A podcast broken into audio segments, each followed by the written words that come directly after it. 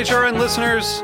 As we celebrate our 15th year, we are deepening our commitment to giving voice to the next generation of food systems storytellers, and we need your help. Our internship and fellowship programs help activate new possibilities for underrepresented and underestimated young people through experiential journalism, audio engineering, and production training.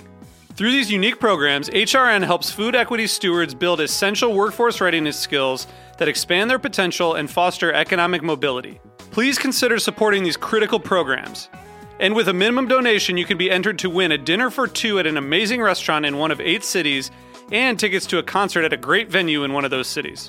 We have incredible partners across the country who have donated, as they also share our passion for helping to educate the next generation of food systems storytellers. Check out heritageradionetwork.org slash 15 to donate and enter to win today. That's heritageradionetwork.org slash 15 to donate and enter to win today. And make sure you donate before March 31st. Thank you. Today's program has been brought to you by White Oak Pastures, a five generation Georgia based beef and poultry farm determined to conduct business in an honorable manner. For more information, visit whiteoakpastures.com. I'm Erin Fairbanks, host of The Farm Report. You're listening to Heritage Radio Network, broadcasting live from Bushwick, Brooklyn. If you like this program, visit heritageradionetwork.org for thousands more.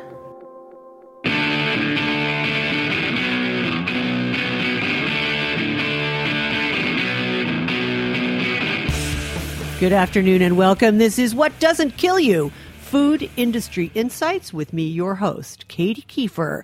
And today we're talking about Hormel.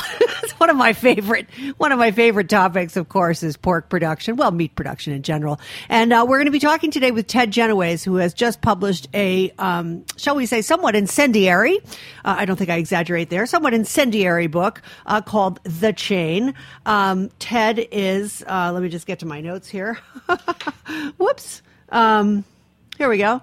Ted is the editor at large for OnEarth. He's been on this show before. In fact, he was here in March, um, the magazine of the Natural Resources Defense Council. He has also contributed to a number of other magazines such as The Atlantic, Bloomberg, Business Week, Harper's, Mother Jones, The New Republic, and Outside. His new book, The Chain Factory, uh, sorry, sorry, The Chain Farm, Factory, and the Fate of Our Food was published just this month by HarperCollins, and he is everywhere and on every radio show. So I'm really grateful for him uh, to take for taking the time with me today. Um, Ted, welcome back to the show. How you doing? I'm doing well. Thanks for having me back. Oh, it's a pleasure. Uh, it's been quite a whirlwind uh, experience for you, my friend, in these last few weeks. I just see your name popping up all over the place, whether it's That's- print, whether it's radio. Have you done TV yet? Uh, no, no TV yet, but you know, um, I'm I'm available if anyone wants to book me. Yeah, I'll let all my friends know it, like Rachel Maddow. I don't, you know, I don't know why Rachel. Actually, just as a as brief aside, I don't know why. Um, at least MSNBC, some of the hosts don't ever pick up on any of these food stories because I think these are are tremendous, especially your book uh, being so much about labor relations. I think these are hugely important stories for Americans to understand, not only about their food, but for me, this was an education in uh, in in immigration law and why we really need to pass some reforms. So um, let us uh, jump right into the discussion about labor, since that's primarily what you cover in the book. I mean, obviously there's uh, there's other material there because it's Hormel and it's pig packing and it's you know all kinds of stuff like that. Antitrust. There's a lot of material there. Can you give us a little history of the labor relations with Hormel from its beginning? Because it was a family owned company in the initial uh, phases, and it did have some very um, you know, uh, what do I want to say? Very fair union contracts when it started, and then that sort of unraveled. And I, I, I kind of want to have you take us from there. Sure. Yeah. Well, that's exactly right. The the the company. There was a strike in 1933 uh, during the Depression that that was a, a big strike, but but Jay Hormel, the, the who was the son of the founder uh, of the company, recognized that labor, uh, organized labor, was coming, and that the best thing to do was to to forge a kind of shared set of goals with the workforce. And so he established a salary system, which was unheard of at the time to pay somebody a 12 month salary for what had been sort of seasonal labor, um, but also uh, established, uh, you know, a pension system that there would be uh, warning if the if there was going to be layoffs that they would have 12 months uh, advance notice. Um, all sorts of progressive moves.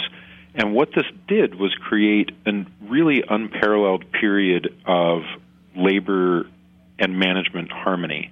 Um, that started to unravel in the 1970s when the company passed out of the hands of the of the Hormel family and the the people who had trained as managers under Jay Hormel started to retire and were replaced by a new, much more corporate uh, set of leaders. And in particular, Dick Knowlton, who was himself the son of of, of a meat packer um, who had worked at the, the scales at the, the Austin plant in Minnesota, um, but had trained as a manager. He was he was obsessed with the idea of automating and mechanizing as much of the process as possible mm-hmm. and believed that if you could replace a worker with a machine then you not only had less trouble with worker relations um, but you also had a system that was less and less skilled so that you could pay lower wages and offer fewer benefits to unskilled workers. Amazing. Okay, so we get to the uh, 70s, uh, this uh, the whole sort of uh, face of of meatpacking because I, I, imagine that they were not alone that hormel no. was not alone in in adopting uh, a the more mechanized processes that we see today and b uh, using less skilled workers i mean i thought it was fascinating that in the 30s uh, you know there was actually some sense of responsibility of corporation towards worker and vice versa and that even as early as the 70s and i don't know i don't think most of us think necessarily is that was the the era of union busting, but it clearly was. Um, so what happened after that? Like, what was the next? How did the union busting? Because there was a huge strike yeah. in the seventies, right, or the early eighties, and yeah, then so, yeah, on. well, w- what happened was that the that Dick Knowlton convinced first convinced the management at at Hormel, convinced the board that what they needed was an entirely new plant. Mm-hmm that where they could implement all of the automated processes that he had been developing um, when he was in charge of that division. And he sold it to management by saying, we'll be able to slash wages. He sold the same plan to the union by saying, it will reduce the amount of work that you have to do uh, to process each animal as it comes through, mm. which was true. But what he left out was that the real plan was to run far more animals through the plant than they ever had before in in each shift. And that's what we so, call increasing the chain speed. Absolutely. And so so the the the plant is set um, it, everything runs on a chain conveyor system. Mm-hmm. And and that conveyor carries a certain number of animals per hour through the processing line and the, the, the speed of the chain is negotiated between management and the union and it is managed down to a single animal. There's there both sides have uh, systems engineers who actually walk the floor counting cogs in the chain uh-huh. and with a stopwatch to make sure that the chain is running at the speed that everybody has agreed on. Wow. And so it is it's it's very uh, managed and very timed. Um, but the the union in this case had gotten, in my estimation, a little bit uh, trusting of management and thought, well, if they're saying that this is going to be better, we'll go along and, and agree with that. And unfortunately for them, they also signed a no strike agreement saying until the, the plant has had a chance to get up and running and recoup some of the expense that was incurred in building the plant, we promise not to go on strike. So the workers showed up. They found that the processes were not easier. They were, in fact, more repetitive, and there was a, a rash of, of carpal tunnel syndrome and, and tennis elbow and other repetitive stress injuries. Um, they found that the knives that they were working with now were, which were uh, mechanical knives, were harder to deal with and and uh, harder to sharpen, and uh-huh. that caused more stress and injury. And they couldn't go on strike. Um, right. And so and on top of all of that, the company said, um, we are going to ask you to take uh, about a 27% pay cut. So, because? predictably, because they said the, the the rest of the industry is going this way. The the the, the cost of labor is going down, um, and if you don't if you don't want to take this pay cut, we can find somebody that we can train to do the kind of repetitive cuts that you are doing now. This is no longer a skilled job. Right. So you're not a butcher anymore. You're just a guy who makes one cut in one direction on one That's muscle, right. and then it moves on to the next worker, and they finish that cut. Uh, you know, anybody who's been to a meatpacking facility knows what that that's what it looks like. It's a really, um, you know, rep- repetition is, is barely does justice to the Right. mind-numbing quality of this work. But anyway, um, I want to just move on a little bit because uh, fascinating as that is, um, in 2008, you um, you say is the beginning of city legislation efforts um, aimed against the undocumented workers that the unions began to bring in um, because people did quit the jobs because of the 27% pay cut, right?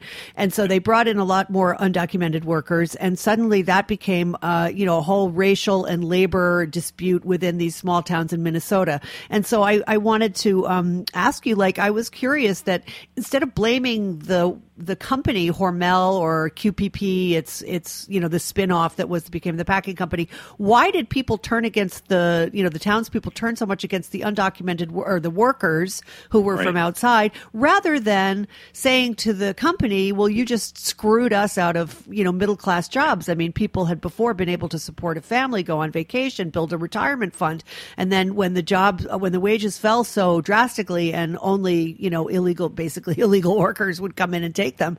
Um, nobody got mad at the company; they just got pissed off at the workers, and I, I thought that was a really curious phenomenon. I wondered if you had some insight on that that you know, I- wanted to bring out. I think I do. I mean, the the thing that I think one has to remember is that after the strike in '85 and '86, the um, the the part of the way that the strike was resolved was that that Hormel promised to hire back. Uh, with preferential status, union workers who had lost their jobs while they were on strike. Ah, So they were told that they would be hired back to the company, but instead Hormel said, "We're going to take half the operation, the the cut and kill side of the operation. We're going to say now that that's a new company called Quality Pork Processors. Right. It's it's within the four walls of the plant that we just built. Yeah. Um, at, at the time, it shared a parking lot and an entrance. It was, as one uh, guy at the union told me, it's like taking a room in your house and saying, "That's no longer part of my house, and I'm not responsible for anything that happens in there." and as a result, So- they could also bust that union contract, right? That's right. So they said in that room there's no union contract. There, there's and so the people who work in this part of the plant get a lower pay wage. They don't have the same benefits, and they don't have a union contract with us. So the, we don't have to hire back the union workers into this part of the operation Right. anymore. And for a lot of the people who had grown up with the union in Austin, they regarded this new workforce as a scab labor force. They were union busters. yeah. And and they responded in the kind of traditional way of of anger, yes, at the company, but also trying to drive out the, the union busters in order to keep the union strong. But the reality was that by that point, the union was so wounded that that there was no possibility of going out on strike. There was no possibility of, of raising hell with the the the company, and they just had to accept that this is was the new reality. Wow. That's, I mean, this is one for the history books. It really is. It's Yeah. an extraordinary story that you tell, and I, I wish we could do more justice to it in this conversation. But um, we're going to move right along because one of the things that you bring up uh, more towards the end of the book, but um, is the is a very interesting alliance between the company Hormel and the ACLU, uh, and uh, who were trying to sort of mitigate some of the economic impact of driving that new workforce, that scab labor, out of town. Um, so I wondered if you could just expand on that a little bit because I thought that, that Sure. was fascinating. The ACLU is involved. In, I know. Yeah, it, it ends. What? It, the situation ends up crazy, and so this was in Fremont, Nebraska. Right. That and Fremont um, had a similar situation to what occurred in Austin, except they said. Uh, we will accept a two-tier wage scale within the plant if you just keep it all as Hormel and all the people are allowed to remain in the union. But But but what that did was essentially cut union wages deeply um, for everyone in the town. Right. So you've got a festering dislike for uh, the the new workforce that has come in, this immigrant workforce that's come in, and when the recession starts to take hold and you've hit hard times in 06 and 07 and then there's this kind of growing nativist movement as as embodied by the the laws in Arizona and Alabama and some of the other ordinances um, that were popping up against immigration, all of which were authored by the same guy, Chris Kobach. Right. Um, And this is the show your documents law, just to yeah, be clear. that's exactly right. You, that you get you get people within the town of Fremont who start saying, "This is what we need to have happen here. We need an Mm-hmm. ordinance that makes it so that they can't get jobs in town, so that they can't rent a house in town." The original version of the ordinance was that there there couldn't be any uh, sort of harboring, whatever exactly that means, of undocumented uh, immigrants. wow. And so the ACLU rides in and says this is all unconstitutional, and they're right that it is. But the the funding that they end up getting, much of it for the campaign in town, comes from Hormel because Hormel does not want this ordinance either. Right. But they can't they can't publicly say that they don't want the ordinance because the obvious question would be why does Hormel um, oppose uh, an ordinance that would make it so that you couldn't hire undocumented workers? Well, the reason is that they have a largely undocumented workforce. Right. Um, so there, there was this transaction that uh, that occurred where Hormel provided money, and the ACLU and some other liberal groups um, used that money to publicly run the campaign against the ordinance. But it was all to, to no avail. The the ordinance, uh, when it came to a vote, passed overwhelmingly Yeah. and and when the city was given the opportunity to backtrack and and had a second vote on it it passed by an even wider margin And Ted, why was it that the ACLU, or I mean, uh, this is speculation, but it just don't you find it curious that the ACLU did not uh, sort of probe more deeply into the ulterior motives of Hormel and see the union busting as something that um, that also merited investigation and potentially you know legislation or at least uh, some sort of legal inquiry. Why didn't they? I mean, wh- what was the deal? Like, how come they got to whitewash that? Yeah, I think it was an uncomfortable arrangement for probably everybody involved. I I I don't have the sense that the ACLU was was any too happy to be dealing with Hormel, and probably Hormel was not thrilled to be giving money to the ACLU. Although it's a great public relations move for them. I mean, on the surface of it, right? except that they didn't publicize it at all. They didn't want anybody to know ah. that they were that they were opposing the ordinance. And even when the transaction became public, and I questioned them about this, they they simply said that they thought that it was best for uh, the people who were, you know, the Chamber of Commerce and the people who were in the City Council to take the lead in in voicing opposition to the ordinance. Yeah, that makes sense, I guess.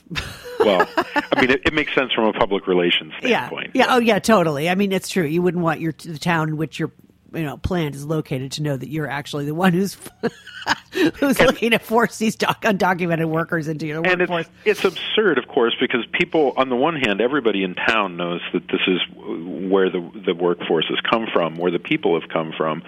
Yeah. But at the same time, talk about shooting yourself in the foot. I mean, the Yeah. the, the, the town seems not to acknowledge that Hormel actually sits just across the city limits, so it is not affected by this ordinance.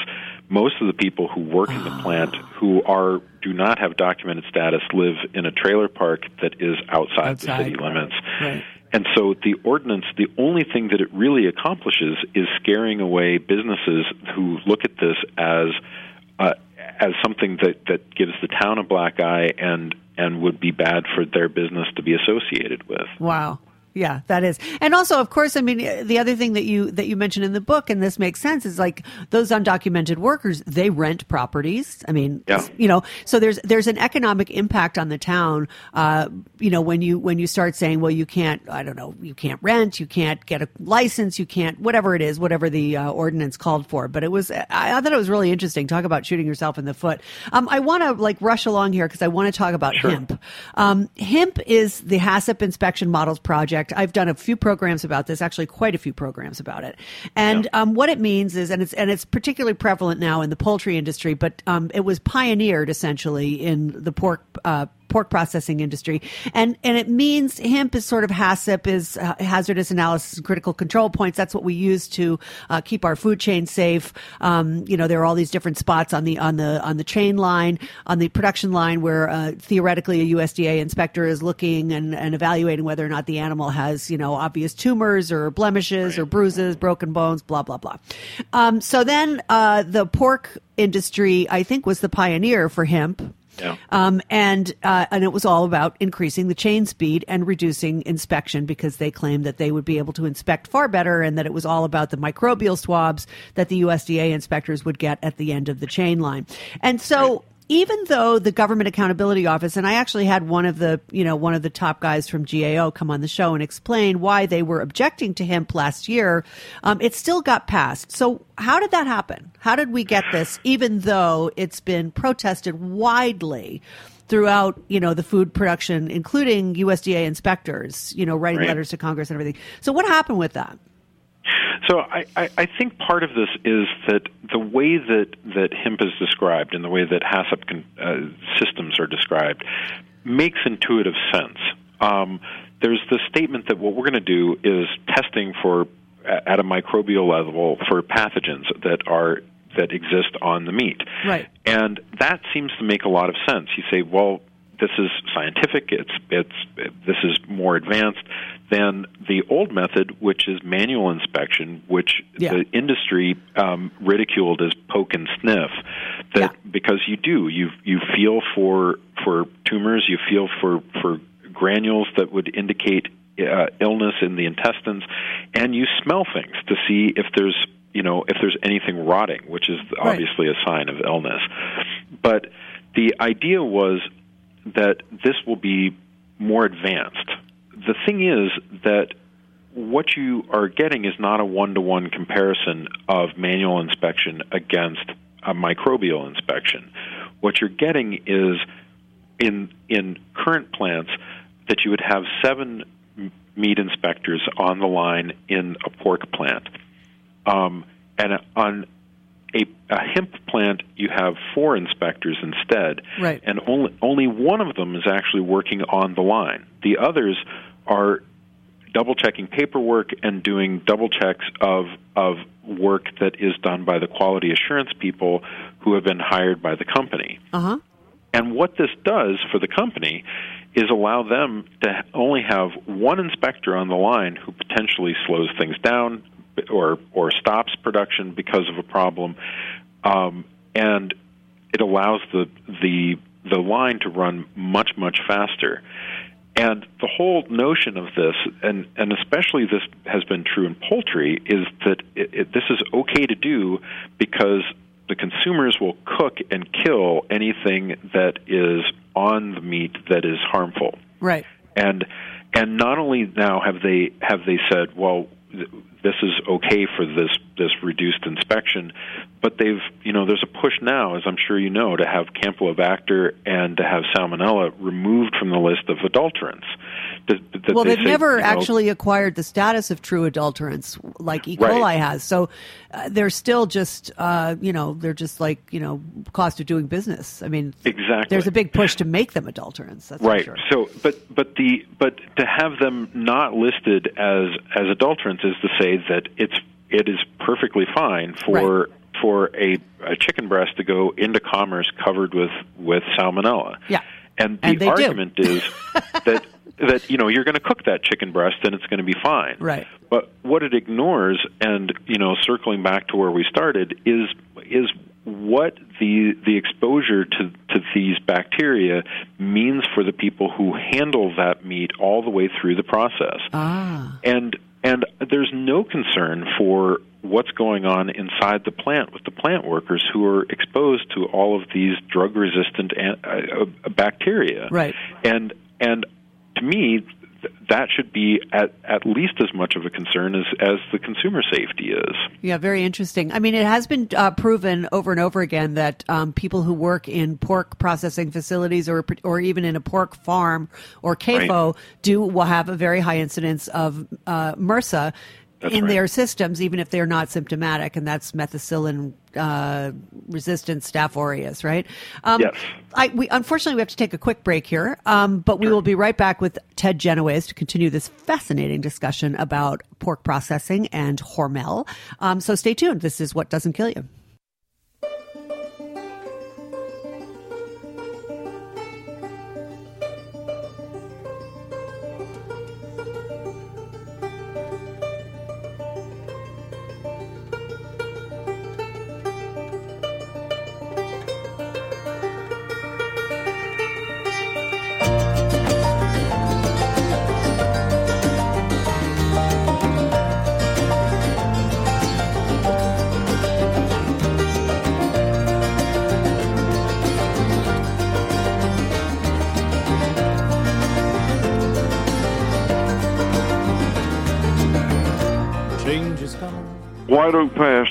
The only farm in the United States that has its own USDA inspected red meat abattoir or slaughterhouse and its own USDA inspected poultry abattoir or slaughterhouse. We partner with Whole Foods to deliver our high quality meat and poultry from Miami, Florida, all the way to Princeton, New Jersey. One family, one farm, five generations, 145 years a full circle return to sustainable land stewardship and humane animal stockmanship. For more information, please visit our website, whiteoakpastures.com. Hello, this is Mark Ladner from Del Posto, and you're listening to Heritage Radio Network. And we are back. This is What Doesn't Kill You, Food Industry Insights. I'm your host, Katy Keiffer. I'm talking today with Ted Genoways, who has a new book out on the shelves, uh, and he is everywhere uh, and definitely should be paid attention to. His book is called The Chain, Farm Factory, and the Fate of Our Food. It came out this month from HarperCollins. I urge you to take a look at it uh, and learn more about immigration law, about undocumented workers, about union busting, uh, the history of labor in this country. It's just, and of course, all about the pork packing industry. Um, it's it's really it's a great book, I got to say, and I'm sure you've had a more than your share of uh, comparisons between this and um, Chris Leonard's great book, The Meat Racket, came out last year or last spring, I should say. Um, uh, and we're going to talk about that in a minute, but I want to just uh, quickly uh, address one of my favorite stories in the meat packing industry. Um, I this caught my eye as yours, but I wasn't smart enough to write a book about it, um, and that was the um, the whole fascinating story story of how uh, liquefied pork brains rendered a whole slew of workers incredibly sick with a mysterious neurological disorder that has never gone away for most of them. Um, so, can you uh, Can you take us through a little, just a quick history of that? Because um, sure. definitely it, it hit the news and then it left the news and then nobody ever said another word. And so you go into great detail actually about what happened to those workers and uh, what the fallout from that issue was and how it how it connects to the idea of chain speed. So let's let's wrap that up. Sure. Yeah. So uh, this occurred at a part of the quality pork processing plant in Austin, Minnesota, that is known as the head table and it is exactly what it sounds like. It's the place where the pork heads are processed, um, and as the, the heads pass down the line, there's somebody there who you know cuts off the ears, who clips the snouts, scrapes right. the meat from the palates, take the cheek meat off. The very last place on the last station at the end of, of the head table, um, there was a plexiglass shield. The denuded skull would slide through an opening there, and a worker on the other side would take the skull and insert a brass nozzle into the opening at the back of the skull, which would trip a trigger and release a blast of pressurized air. and the air was enough to to liquefy the brains, which then were poured into a catch bucket. Um, Yummy. And and and the and the skull was dropped down a chute to go uh, for being ground up into bone meal.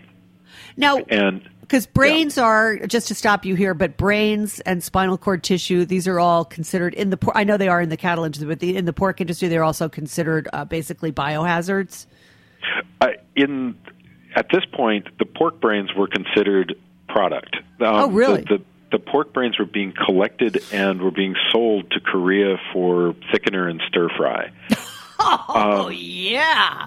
so this was so this was um, they were they were harvesting this to to um, they put it into twenty pound uh, containers that they would ship and and right. sell.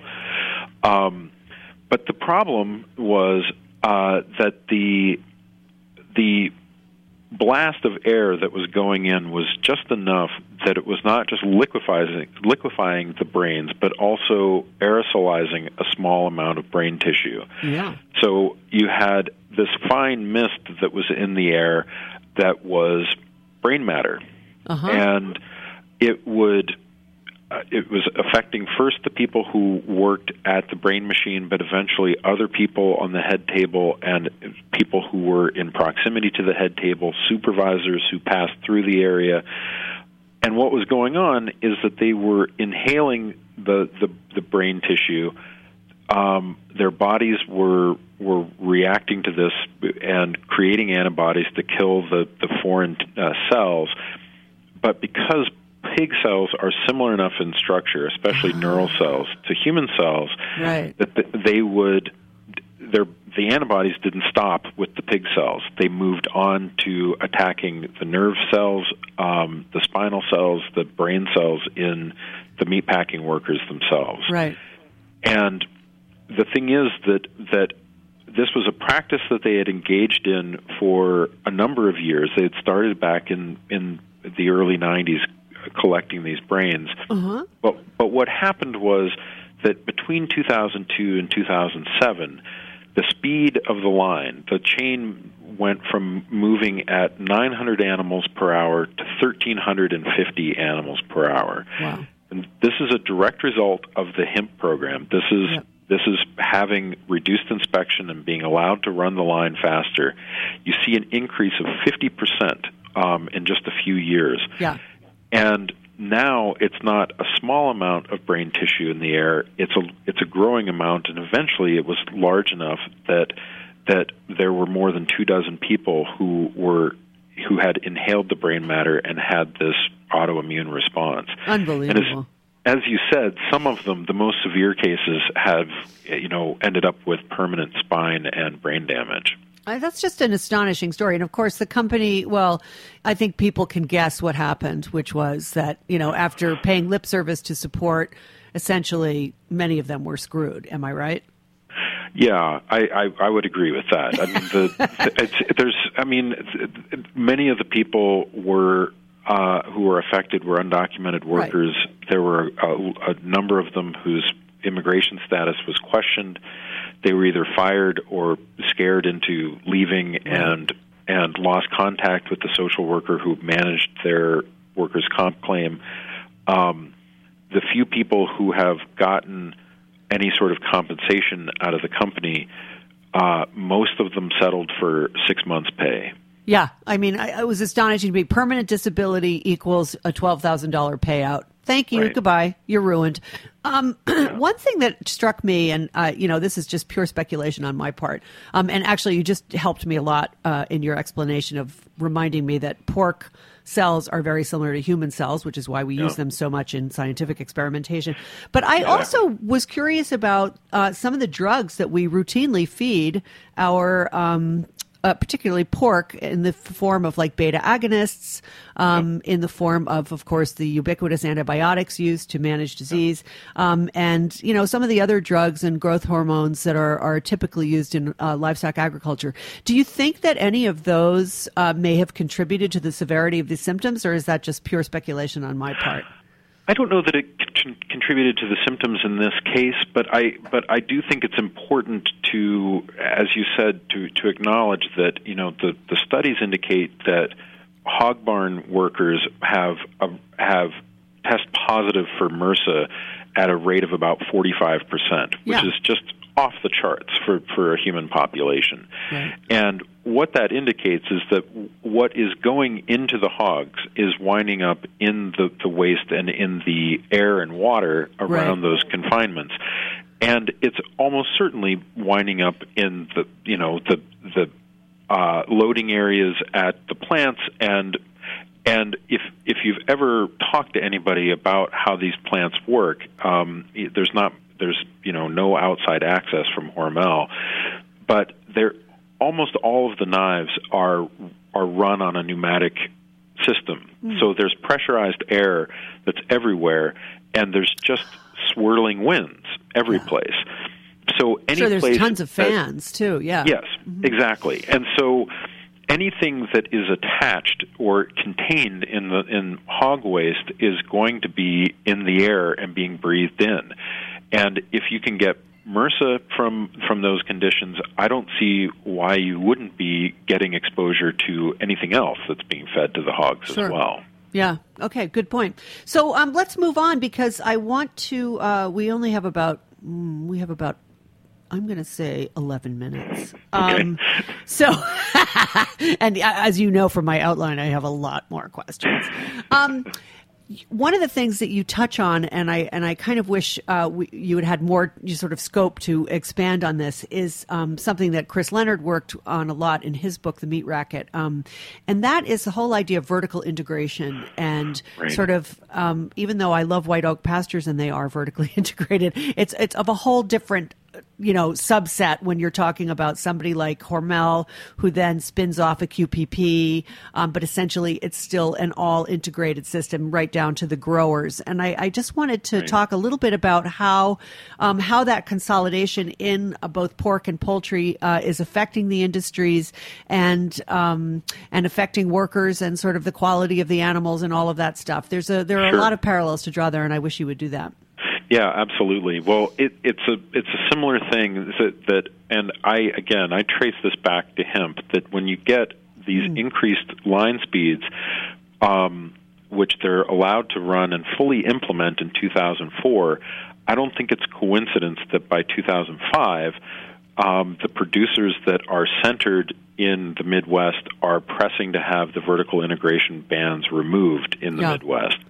And Hormel, in particular, benefits because you figure that their main cut and kill operations are in southern Minnesota and in eastern Nebraska. Yeah. And so when they get a special exemption in Iowa, which is right in between, um, that allows them to have a stronger involvement in the the construction of hog confinements, to own the hogs that are in the barns, to own cropland that raises feed to feed the hogs. Right.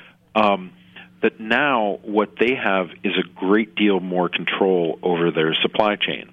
Yeah. And not only does this allow the kind of price fixing that that Chris Leonard's book d- deals with ex- extensively and extremely well, and and allow the market manipulation that he's focused on, but what it also means is that the the the supply is uh, can be standardized, and this is really the thing that that Hormel was pushing for.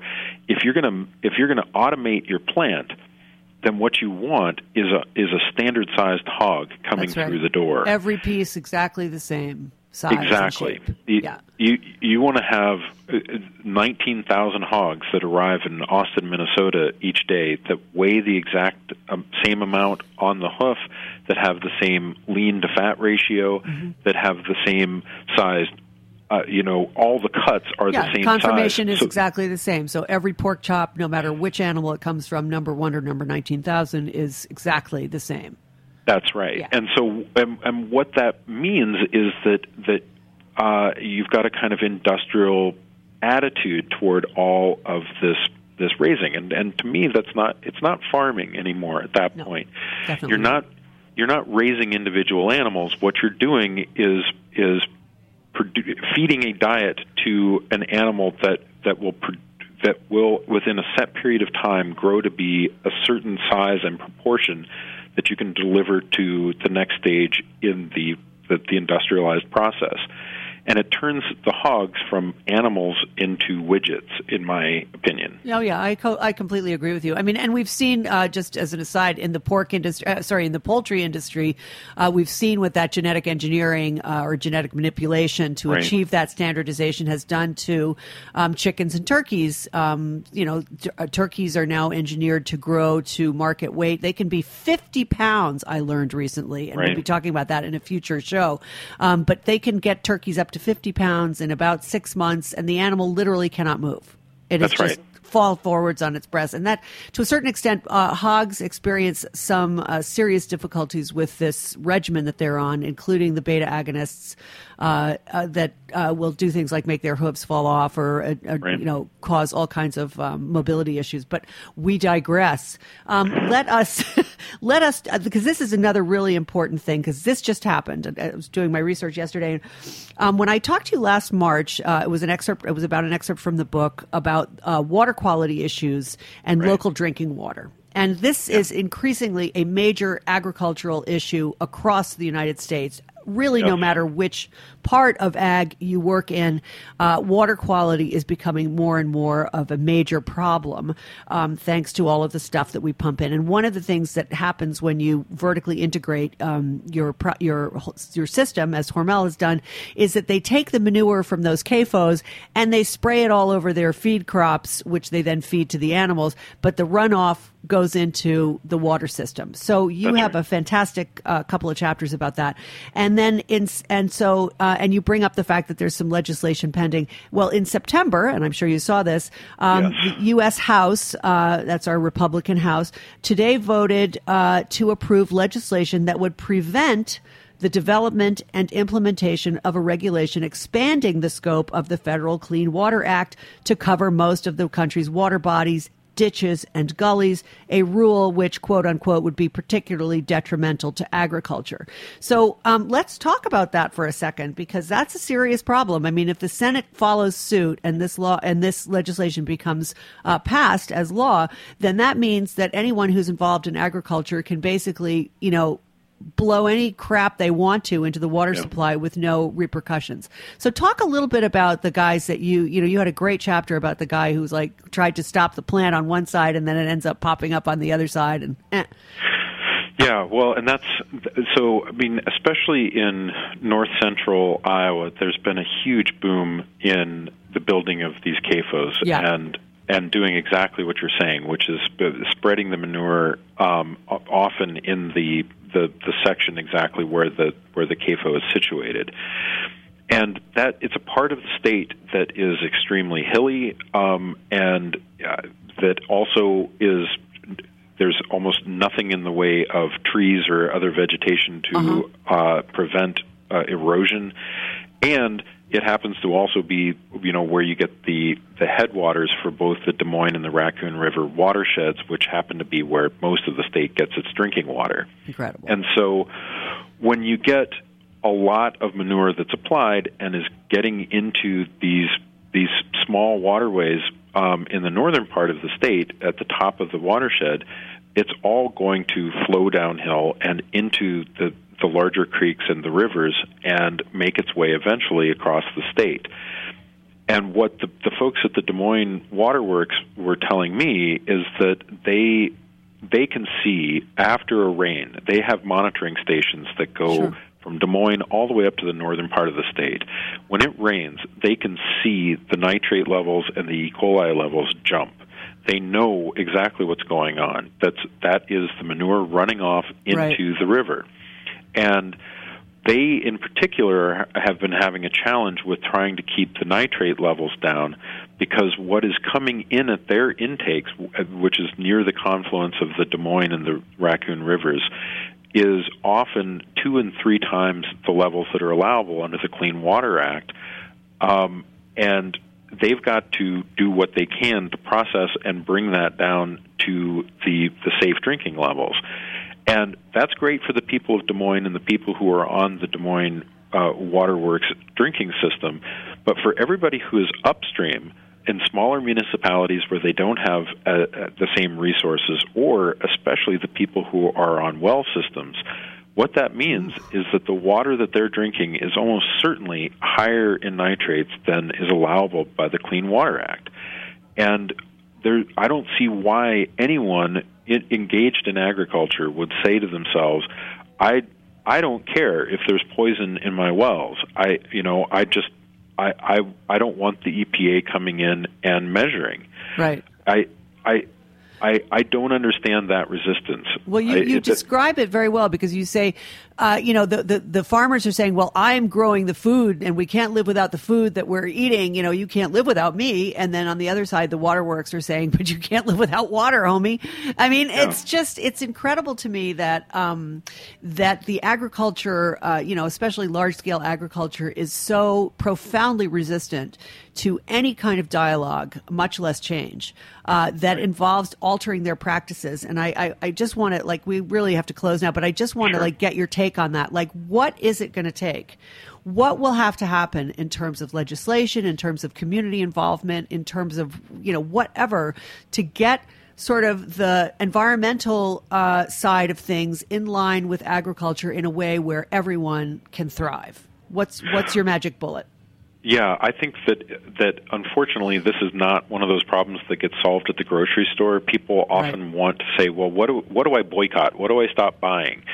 But when you're talking even about a company like Hormel, you have to remember that Hormel is not just the, the pork products that they sell. They're that it, this is also Jennie-O turkeys and Jiffy peanut butter, sure. or sorry, it, it, uh, Skippy peanut butter, yeah. and Wholly Guacamole and and Chi Chi's salsa. I mean, they they are a giant diversified company, and it's not going to be possible to to simply boycott them into uh, doing something different in the way that they run their business. It requires government involvement and government oversight. Yeah. And what what we need to do to do is demand that our congressional leaders um, take on these problems and also pressure the president.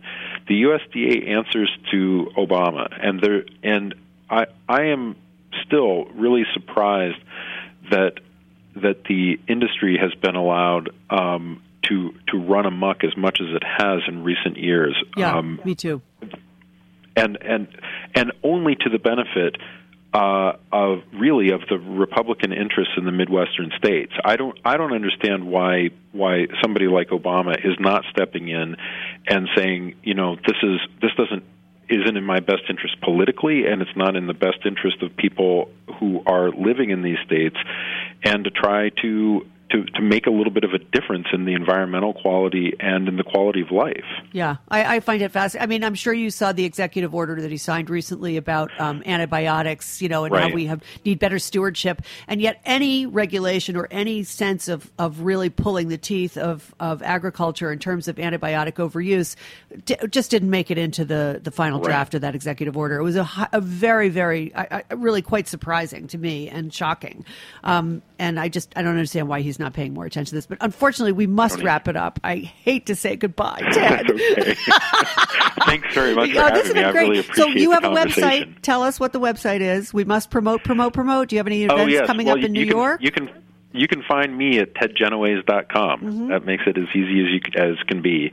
Um, and then, you know, of course, the the book is available in bookstores and and online booksellers everywhere. Absolutely, and uh, you know, just uh, keep listening because you're going to be. I'm I'm hoping you're going to be everywhere and and and all over the place. But there's definitely been a lot of coverage. Mother Jones has covered you, a bunch of other publications, um, and you know, I wish you the best of luck with this. And I hope it's you and Chris Leonard are sort of the bellwethers leading this movement to like really uh, address, you know, open up the eyes of the United States to what is actually going on uh, in terms of labor, in terms of immigration, and why it's so important that we pay attention to those aspects and not just whether or not there's animal cruelty going on in somebody's slaughterhouse. Right. You know what I mean? Like these are bigger yep. issues, and these are the ones that are really going to have an impact on our nation going forward. So thank you so much for your work, and thank you so much for being on the show. Really appreciate it. And thanks to the wonderful White Oak Pastures for their sponsorship.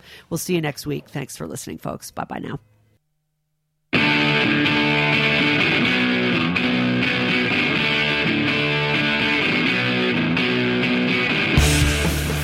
For listening to this program on heritageradionetwork.org. You can find all of our archive programs on our website or as podcasts in the iTunes Store by searching Heritage Radio Network. You can like us on Facebook and follow us on Twitter at heritage underscore radio. You can email us questions anytime at info at heritageradionetwork.org. Heritage Radio Network is a 501c3 non-profit. To donate and become a member, visit our website today. Thanks for listening.